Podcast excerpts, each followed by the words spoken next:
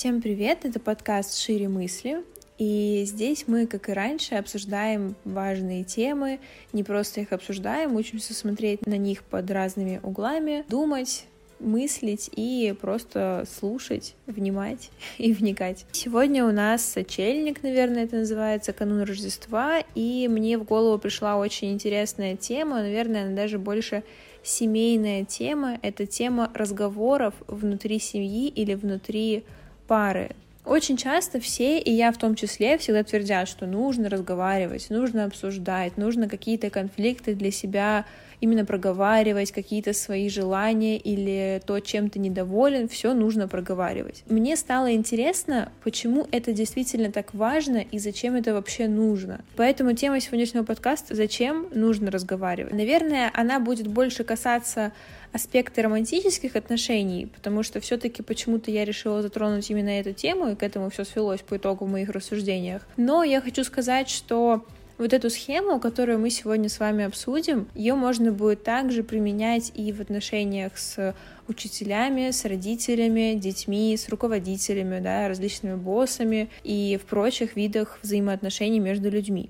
Первое, о чем хочу поговорить, о том, что что-то нас приводит к этим разговорам. То есть должна быть какая-то причина. Как правило, этой причиной является конфликт. Конфликт может быть из-за недопонимания, из-за того, что у вас могут расходиться мнения в том или ином вопросе или в той или иной ситуации. Конфликтом я даже могу назвать, наверное, молчание и замалчивание, потому что как раз-таки, когда вы замалчиваете какие-то свои обиды, вы их не высказываете, потому что боитесь, что вас не поймут, и это уже тоже можно подвязать к теме именно разных мнений, да, разных взглядов. Еще одна стадия конфликта — это стадия стадия, когда тебя не слышат, да, когда это переходит в какую-то эмоциональную окраску, когда вы уже перестаете разговаривать, вы уже пытаетесь друг друга как будто бы немного задавить, как будто бы вы не слышите друг друга и не понимаете, о чем идет речь. Я, конечно, обратилась к тому, что же такое конфликт, и практически во всех источниках, в которых я находила то или иное описание конфликта, звучали такие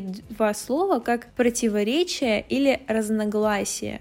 Так вот, если мы немножко вернемся к морфологическому разбору этих слов, противоречие у нас есть частичка речь, да, речие, противоречие. И в слове разногласие есть слово глаз, разногласие, да, вот это глаз. К чему я веду? Я хочу сказать о том, что вот эта речь и глаз обозначает разговор. И то есть можно предположить, что, возможно, конфликты и возникают из-за того, что мы что-то не договариваем или наоборот говорим что-то лишнее, да, возможно, либо с эмоциями, либо с горяча и так далее. И мысль моя в том, что это очень тесно связано именно с тем, что и как и с кем мы обсуждаем или что мы говорим.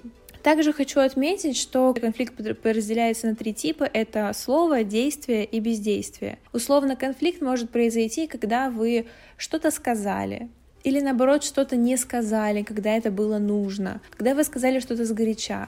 То же самое, когда вы что-то сделали, да, сделали неправильно или сделали неприятно, сделали нарочно, или когда вы что-либо, наоборот, не сделали, да, когда вас что-то попросили, вы не услышали, вы не захотели, забыли, это все равно все перерастает в тот или иной конфликт. Вот когда мы уже немножко с вами разобрались, что же такое именно конфликт, почему он возникает, какие, какой он бывает, какие виды конфликта бывают. Я хочу немного перейти к теме того, как можно решать этот конфликт, да, то есть уже немножко вернуться к теме наших разговоров, обсуждений, потому что сегодня мы рассматриваем разговоры как средство решения конфликтов, спорных ситуаций, недопониманий и прочих его родственников. Тут психологи, и я с ними согласна, выделяют некоторое количество правил. Первое правило говорит о том, что когда вы в моменте разговариваете с человеком, не нужно заниматься чем-то другим параллельно. Да, вы, возможно, можете одновременно, там, не знаю, мыть посуду,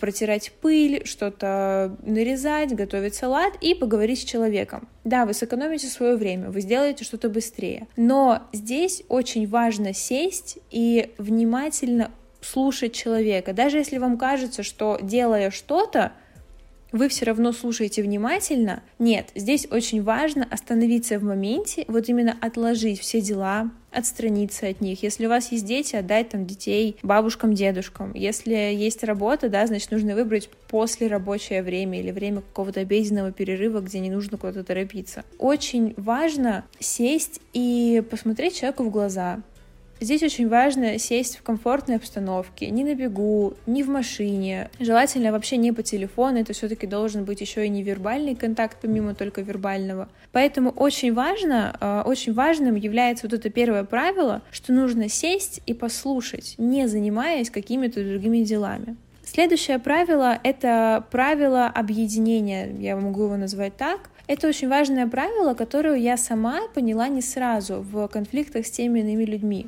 Обычно, когда мы ругаемся, мы как будто бы пытаемся доказать свою правоту. То есть, например, произошла энная ситуация, произошла ситуация того, что, я не знаю, ваш благоверный не помыл посуду, да, он про это забыл. Когда вы начинаете ругаться, со стороны, например, женщины, вы начинаете говорить, что вот, да ты все забываешь, да ты там вообще мне не хочешь помогать, ты то. То есть как будто бы она пытается его задавить тем, что вот, да вообще он плохой муж, и как он мог такое сделать.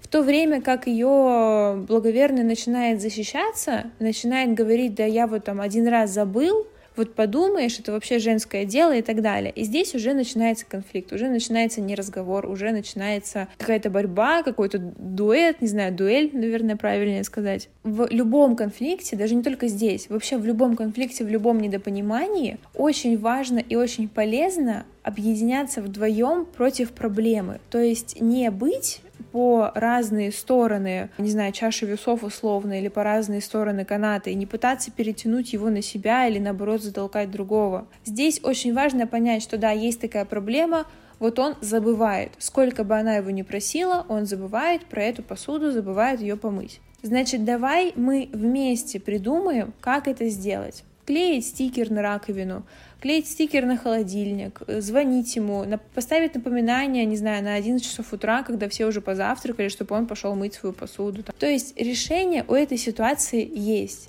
Не бывает неразрешимых ситуаций, не бывает неразрешимых конфликтов. Просто решение бывает разное. Если вы докажете свою правоту, а оппонент будет пытаться доказать свою, никто никогда ни к чему не придет. Очень важно понимать, что ценность, она именно в решении, а не в доказательстве. Следующие правила пойдут уже более, наверное, личные, они будут конкретно про руководство для самого себя, не для в целом отношений и не для того, как э, строить ваш разговор и какие условия для него создавать, а именно касается личностно. И очень внимательно послушайте и спросите себя, следуете ли вы этим правилам, когда ругаетесь, когда пытаетесь что-то доказать, когда пытаетесь э, доказать свою правоту или почему вы обижаетесь.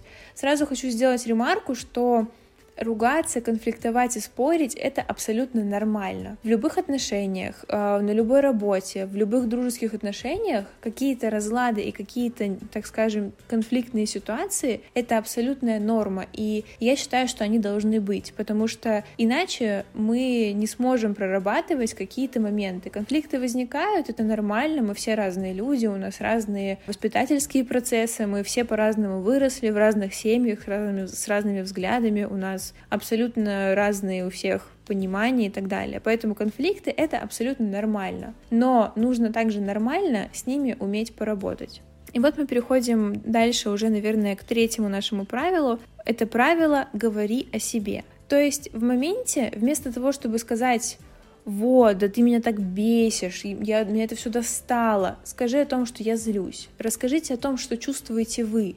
Не нужно пытаться задеть человека, не нужно говорить, да вот ты меня бесишь, или вы меня все достали. Скажи о себе, меня это выводит. Я, я не могу себя контролировать, я злюсь.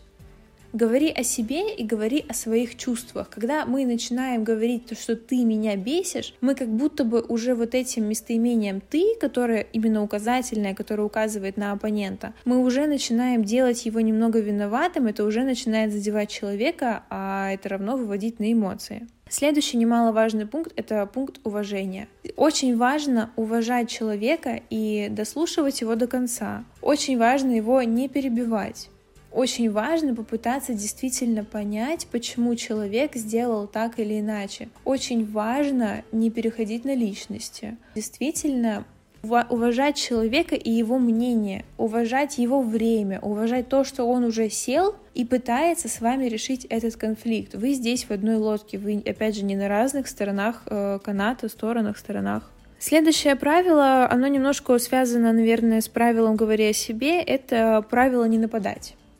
Не нападать, не пытаться агрессировать, не пытаться задавить человека своими аргументами, не пытаться его задеть, а попытаться рассказать о себе. То есть очень важно, еще раз обращу внимание, в любом конфликте говорить о себе, говорить, как вы это чувствуете, то, как вас это отражается, то, что вы чувствуете. Также очень важно это следующее правило, это правило спрашивать. Если вы о чем-то не знаете или вас тревожит какая-то мысль, то очень важно проверять свои догадки. Если вам кажется, что если человека бесит, что вы, например, там не моете за собой сразу тарелку или не убираете за собой со стола, не вытираете руки, вытираете не тем полотенцем, которое надо, все что угодно, любые бытовые или не бытовые проблемы, а если вы думаете, что человека это бесит и он из-за этого злится, не нужно думать, нужно спросить а неприятно ли тебе это? А хотел бы ты, чтобы я так не делал? Или хотела бы ты, чтобы я так не делал? У вас есть второй человек. У вас есть второй человек, который с вами, который здесь, и у которого вы можете спросить и получить ответ, не додумывая, не тратя свое время на то, чтобы додумать, подумать и решить за другого человека. Вот это были такие небольшие примеры правил, что можно делать, точнее, что нужно делать, что, наверное, делать более полезно. Не используя слово правильно, потому что, как мы помним, нет чего-то едино правильного или едино неправильного, но очень рекомендую спросить себя, а что я, может быть, делаю неправильно? Или просто ради интереса в следующей ссоре, которая, возможно, будет, но надеюсь, что, наверное, может быть и не будет, просто проанализировать и понять, что, может быть, я сейчас задам вопрос вот так, а там раньше задавала по-другому. Или раньше я говорила ему, что вот он там плохой, а сейчас я хочу сказать о себе. Тут мы подходим немножко уже к следующей части подкаста, почему все-таки так важно это все проговаривать. В психологии, да и вообще не только в психологии, очень часто в сфере информационных технологий, когда разработчики или логисты не могут найти решение к той или иной проблеме, они обращаются к утенку. А все мы можем представить обычного желтого утенка в ванне. И это называется разговор с утенком, обращение к утенку. Что происходит? Когда возникает та или иная проблема, и специалист не может решить ее в моменте или не может понять, где найти решение, он садится, ставит перед собой утенка и пытается переложить решение этой задачи на утенка. Но чтобы переложить решение этой задачи на утенка, необходимо утенку эту задачу объяснить. Утенку необходимо эту задачу поставить, то есть ее разложить, да, дать какое-то техническое задание, как с этим работать и так далее. Что происходит здесь? Когда мы садимся, когда человек садится и проговаривает утенку все вот эти вот э, задачи и дает задания по неразрешимой ситуации, чаще всего, в 90%, когда мы проговариваем проблему, ту, которую не можем решить, мы уже в этом проговаривании видим половину ответа, который нам нужен, половину вот этого решения. И это очень хорошо, я думаю, можно переложить на нашу сегодняшнюю тему разговоров, потому что когда мы садимся и в спокойном темпе, никуда не торопясь, ничего не делая параллельно, когда мы садимся и мы настроены на то, чтобы поговорить, проговорить и решить конфликт, решить проблему, которая возникла, скорее всего, вот этот результат наполовину мы получим уже в моменте, когда пытаемся это все проговорить.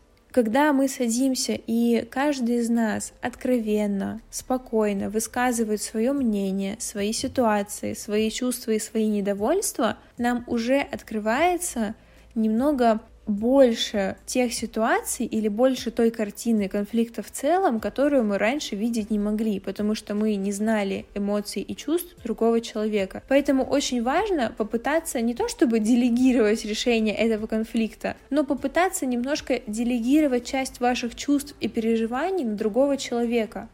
То есть ему их рассказать, ему их объяснить и на этом фоне уже попытаться взаимодействовать и пользуясь предыдущими правилами, услышать, понять и начать уважать то, что человек с вами этим поделился, и объединиться как раз-таки против проблемы. В следующем пункте хочу обсудить, что точно не пойдет на пользу. То есть вот что вообще никак не будет полезно, что вообще никак, скорее всего, не поможет решить конфликт или даже, возможно, не знаю, замедлит его решение. Первое — это закрытые темы. Если когда-либо вы обсуждали темы ваших прошлых отношений, или если это конфликт э, родителей детей, там какие-то отметки, ситуации, плохое поведение, если тема была обсуждена и тема уже закрыта, ни в коем случае нельзя к ней возвращаться. Это то же самое, что у вас только заживает рана, и вы начинаете сдирать с нее все зажившие ткани, да, там корочки и прочее. Это больно, это неприятно, это неожиданно, обидно, и никому это не нравится. Следующий пунктик, он немножко связан тоже с первым, это пунктик «я же говорила». Вот эта фраза на самом деле немного как красная тряпка для любого конфликта, потому что «я же говорила» — это такой сигнал, для того, что вот смотри, какая я, или там я же говорил, да, смотри, какой я, вот я был умнее. Вот эта фраза «я же говорила» — это фраза превосходства. Это э, читается как «вот я говорила, я была умнее, а вот ты там глупенький меня не послушал». Можно сказать то же самое, но другими словами. Можно сказать не «я же говорила» или «я же говорил», а можно, например, попробовать подойти и сказать, ну, к сожалению, ты тогда ко мне не прислушался, но это твой выбор, да, произошла такая ситуация, давай впредь будем стараться смотреть с тобой под друг, другим углом на ту или иную ситуацию. Давай ты попробуешь учитывать и мое, и свое мнение, их сравнивать и уже делать осознанный выбор. Звучит по-другому, звучит более открыто, более, наверное, приятно для человека, который вам не безразличен, я думаю.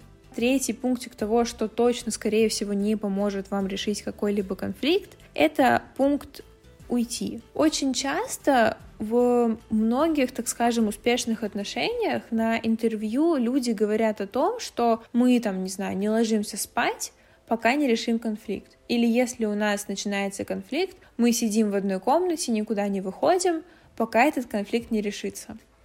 Мне очень стало интересно, почему так, почему надо конфликт решать в моменте и сейчас, или там не ложиться спать, пока вы не решили конфликт. Мне стало интересно узнать, в чем причина, и немного покопавшись в исследованиях психологов, в интервью разных психологов, я заметила такую линию, что когда мы пытаемся уйти, мы как будто бы сбегаем друг от друга, то есть, соответственно, сбегаем и от какой-то проблемы или проблемной ситуации. Но Исключение является только тогда, когда вы оба очень эмоциональные люди, вы можете отойти в разные углы, немножко остыть, возможно, да, пойти прогуляться, подышать воздухом. Женщины обычно идут выговариваться подружкам, это потому что женщины более социальные существа, нежели мужчины. Да, это можно сделать, но ни в коем случае нельзя разъезжаться, нельзя уходить, нельзя хлопать дверьми и там делать что-то на зло другому человеку. Более того, не рекомендуется что-то высказывать сгоряча. Если вы чувствуете, что вы можете наговорить лишнего, нужно сказать так, давай мы сейчас с тобой переведем дух, я не хочу наговорить лишнего, не хочу сказать чего-то, что может тебя задеть. Давай поговорим об этом через час. Все, вы обозначили рамки, вы обозначили то, что вы об этом поговорите, что вы от этого не уходите вот эта договоренность, даже если вам нужно остыть, она позволяет вам избежать вот этих пряток от проблемы, потому что проблема не денется, даже если от нее очень сильно спрятаться, она все равно останется проблемой. Она сама не разрешится, не рассосется и все такое прочее.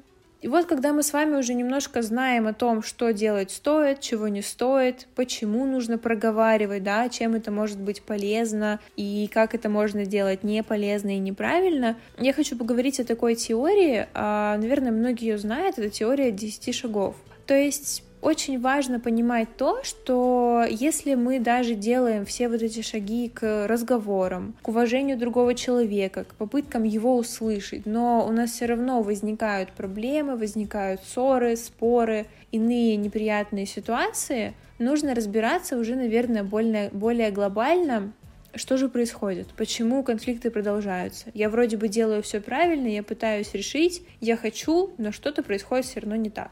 О теории 10 шагов. Она бывает на самом деле разная теория, теория 10, 20, 100 шагов, все что угодно. Все, любое кратное число — это теория вот этих шагов. Она звучит так. Между мужчиной и женщиной, между мамой и ребенком, между руководителем и вами, практически между любыми людьми, практически, есть 10 шагов, условные 10 шагов.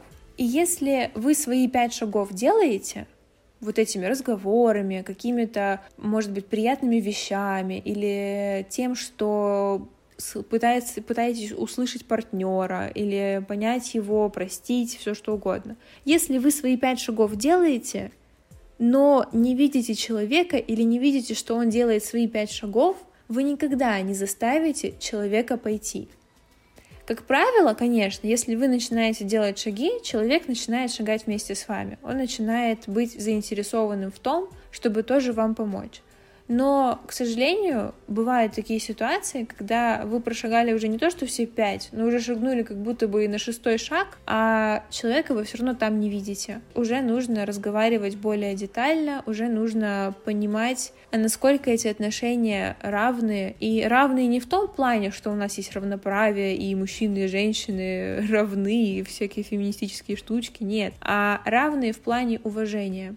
Э, я считаю, что очень важно в отношениях в первую очередь уважать себя, и во вторую очередь уважать человека, с которым вы в отношениях, потому что только тогда это будет какой-то неподдельный интерес к тому, чтобы решить те или иные проблемы. Это будет неподдельный интерес к тому, чтобы узнавать, а приятно это человеку или неприятно, а комфортно ли мне сейчас или некомфортно. И вот это уже будет, наверное, наталкивать на какой-то самоанализ. Если происходит какая-то ситуация, в первую очередь спросите себя, почему вам некомфортно, почему вас сейчас это обижает, не нужно сразу говорить, меня это бесит, потому что он всегда так делает, и мне вообще это неприятно. Не нужно так делать. Покопайтесь сначала немного в себе, поймите, что неприятно вам, вычлените для себя вот этот вот тезис, что вам именно было неприятно, и потом идите обсуждать. И если после этого вы не видите заинтересованности человека, если он продолжает делать так же, если он не идет на диалог, но это уже, наверное, звоночек. Здесь уже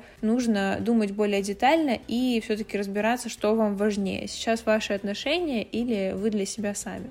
Вот на такой прекрасной ноте, ноте уважения к себе, ноте уважения к своему партнеру, к родителям, к детям, мы должны уважать, наверное, не только друг друга, да, но и уважать самих себя. И это касается также конфликтов. Если человеку сейчас неудобно разговаривать, или он хочет э, уйти, или хочет уйти именно, да, передохнуть, пойти погулять, нужно дать ему эту волю, нужно уважать то, что он хочет, уважать его желания. Если человеку стало неприятно, и он об этом вам говорит, это очень ценно, потому что он говорит это не чтобы задеть вас, а чтобы вы это услышали, чтобы решить проблему. Он приходит к вам с какой-то тревогой о том, что что-то произошло или наоборот чего-то не произошло. И здесь очень важно пытаться именно друг друга уважать и слышать. И тогда я уверена, что любой разговор пойдет на пользу,